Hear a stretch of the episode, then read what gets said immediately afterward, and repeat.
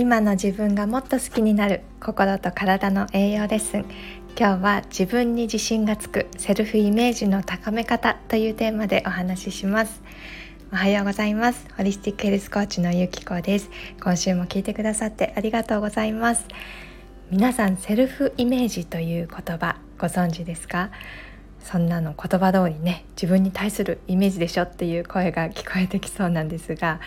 まあ、セルフイメージってね、まあ、その通り自分に対して抱いてるイメージのことです。ネガティブとかポジティブ関わらずに自分ってこんな人だなって思っていること自己認識とか自分への思い込みのことを言います。ただセルフイメージって分かっているようで実は多くの方が自分のセルフイメージを認識していなかったりあとは必要以上にセルフイメージを下げてしまっている。そしてセルフイメージが事実と一致しているとは限らないということに気づいていない方がすごく多いんです。私のクライアントさんとかインスタグラムでフォローしてくださってる方に多いのは自分に自信が持てないですとか自分には長所や強みなんてありませんとか自分のことをあまり好きになれません。そういうお声を多く耳にします。私も以前は全く同じだったのでそういう方のお気持ちが痛いほど分かります。自分に自信をなくしてしまったり自己肯定感が低くなる原因は過去の辛い経験やトラウマ親からかけられてきた言葉失敗をして周囲から評価されてないというふうに感じた時社会に貢献できてないと感じた時などいろいろあると思います。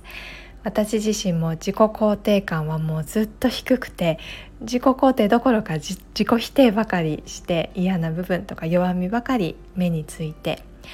あと感情のアップダウンがすごく激しくてそれにもう自分で疲れてしまうほど自分のことが好きになれなかった時期が本当に長くありました。そうですね。で今振り返ってみると自己肯定感が一番低かったのは大学生の初めの頃だったなというふうに思いますちょっと私の話をさせてください私は昔から特別なやりたいこととか好きなことがなくって大学受験の時も行きたい大学もないけどとりあえず大学は行っとかなきゃなみたいな感じで進路を決めたんですね。で大学は結局私は外語大に通っていたんですけど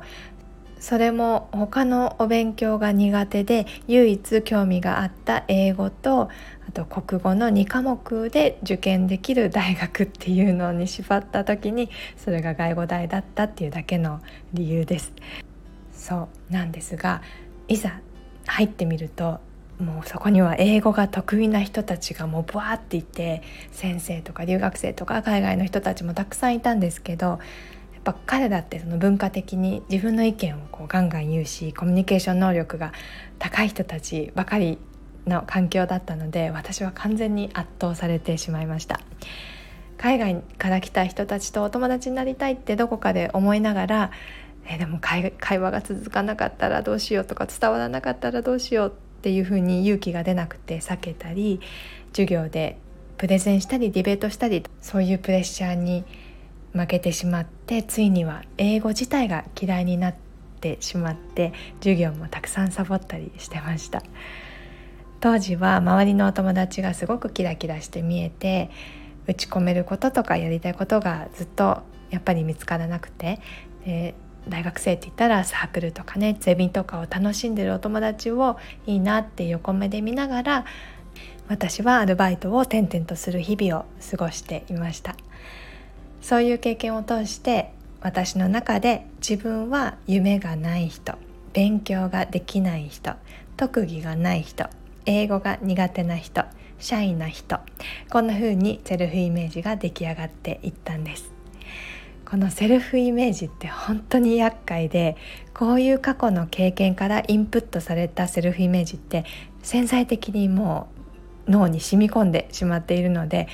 大人になってからも何か行動する時にそのセルフイメージのせいで行動をストップしてしまったり挑戦することを遠ざけてしまったりするんですよね。そしてそのセルフイメージ通りの思考とか選択というのを日々無意識にしてしまっているんです。私はそういうネガティブなセルフイメージを持っていたからずっと行動しなきゃ変わらなきゃとは頭で思っていたけどその一歩が踏み出せなくて周りにいくら「大丈夫だよ」とか「できるよ」「自信持ちなよ」とかね励ましの言葉をかけてもらっても自分に自信なんて持てなかった。ということにここ最近になってようやく気がついたんです。これを聞いてくださっている皆さんはどんなセルフイメージを持ってますか？自分に対してネガティブな思い込みを抱いていたりしませんか？そのネガティブな思い込みを抱いていたら是非今日からセルフイメージを書き換えて高めていくという作業を是非やってほしいです。セルフイメージを高めるには私もこれまで何度もお伝えしていることなんですがやっぱり自分を知るということなんですよね。じゃあ具体的に自分を知るってどうするの？というと自分が過去に経験してきたことで得た気づきだったりそこでどんな感情を味わったかその時どうやって乗り越えてきたのかっていうのを一つ一つ棚卸しをしていったり自分が抱いているセルフイメージを一個一個本当にそうなのかなって疑ってみたりなんでそう思ったのかそういうセルフイメージが出来上がったきっかけ出来事って何だったのかっていうのを深掘りしていくということなんです。そうやってこうね自分の過去のことを振り返ってみると自分が勝手に思い込んでそのネガティブなセルフイメージを大きくしていっただけだったんだっていうことに気づいたりするんですよね。例えば私だったら私の以前のセルフイメージがそのシャイだって思っていたのはそのさっきお話しした大学時代のエピソードとかがねあるんですけど本当にそうなのかなって。じゃあ本当の私はどうしたかったのかなって質問するんですよね。私はシャイな自分は本当は嫌だし自分の本心はもっと気軽にコミュニケーションをとって知らない世界を見たいし人脈も広げたいし人として成長したいって思ったんです。こんな風に具体的な目標がここで出てくるんですよね。その目標を達成するためにはじゃあどんな行動ができるんだろうって考えた時にじゃあ今日職場に行ったらすれ違う人に目を見て挨拶してみようとか街で困ってる人がいたら自分から声をかけてみよう。地域のコミュニティに参加してみて違う職種の人とかの話を聞いてみようとかね。そんな風に小さな行動に落とし込んでいくことができます。それを一つ一つ実行していくことで実績自信につながって理想の姿私だったらそのいろいろな人と積極的に交流できる自分というものにセルフイメージを書き換えることができるんです。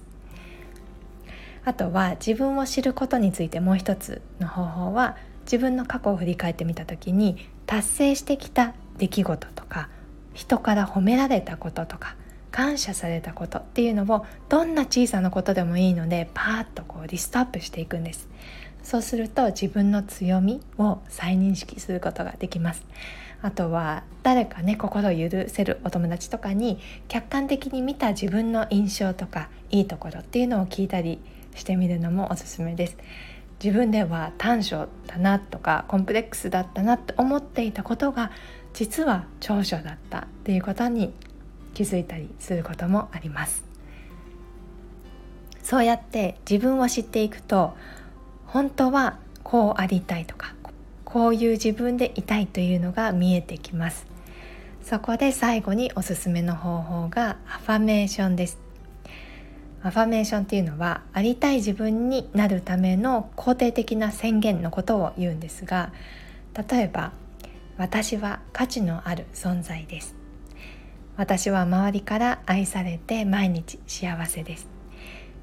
私は望む通りの人生を歩んでいます。こんな風に自分のありたい姿っていうのを現在形でもうそうなってるかのように表現して言葉にすることでその自分を引き寄せることができる。これがアファメーションなんですね。私はこのアファメーションは毎朝瞑想した後にやってるんですがやっぱり言葉の力ってすごくパワフルでアファメーションを唱えていくと普段の思考もすごく前向きになっていくしそうやって日常の中でも自分はどんなことがあっても大丈夫私ならできるっていうふうに自分に対してポジティブな言葉をかけられるようになったっていうのもあるのでそうやって日常の中で普段から自分はどんなことがあっても大丈夫私ならできるっていうふうに自分に対してポジティブな言葉をかけられるようになるので私自身もセルフイメージがすごく高くなりました。セルフイメージが高くなると自分を肯定的に受け入れられるので自分が持っている強みとか魅力を最大限に発揮しやすくてそこからどんどん行動が加速したり挑戦することに対して怖さが手放せたりいろいろな良い結果に結びつきやすいという影響があります。なので自分に自信がなかなか持てないという方は是非この今日お話ししたセルフイメージを書き換えて高めていくという作業をやっていただけたらなと思います。ということで今日は自分に自信がつくセルフイメージの高め方についてお話ししました。今週も最後まで聞いていただいてありがとうございました。それでは素敵な1週間をお過ごしください。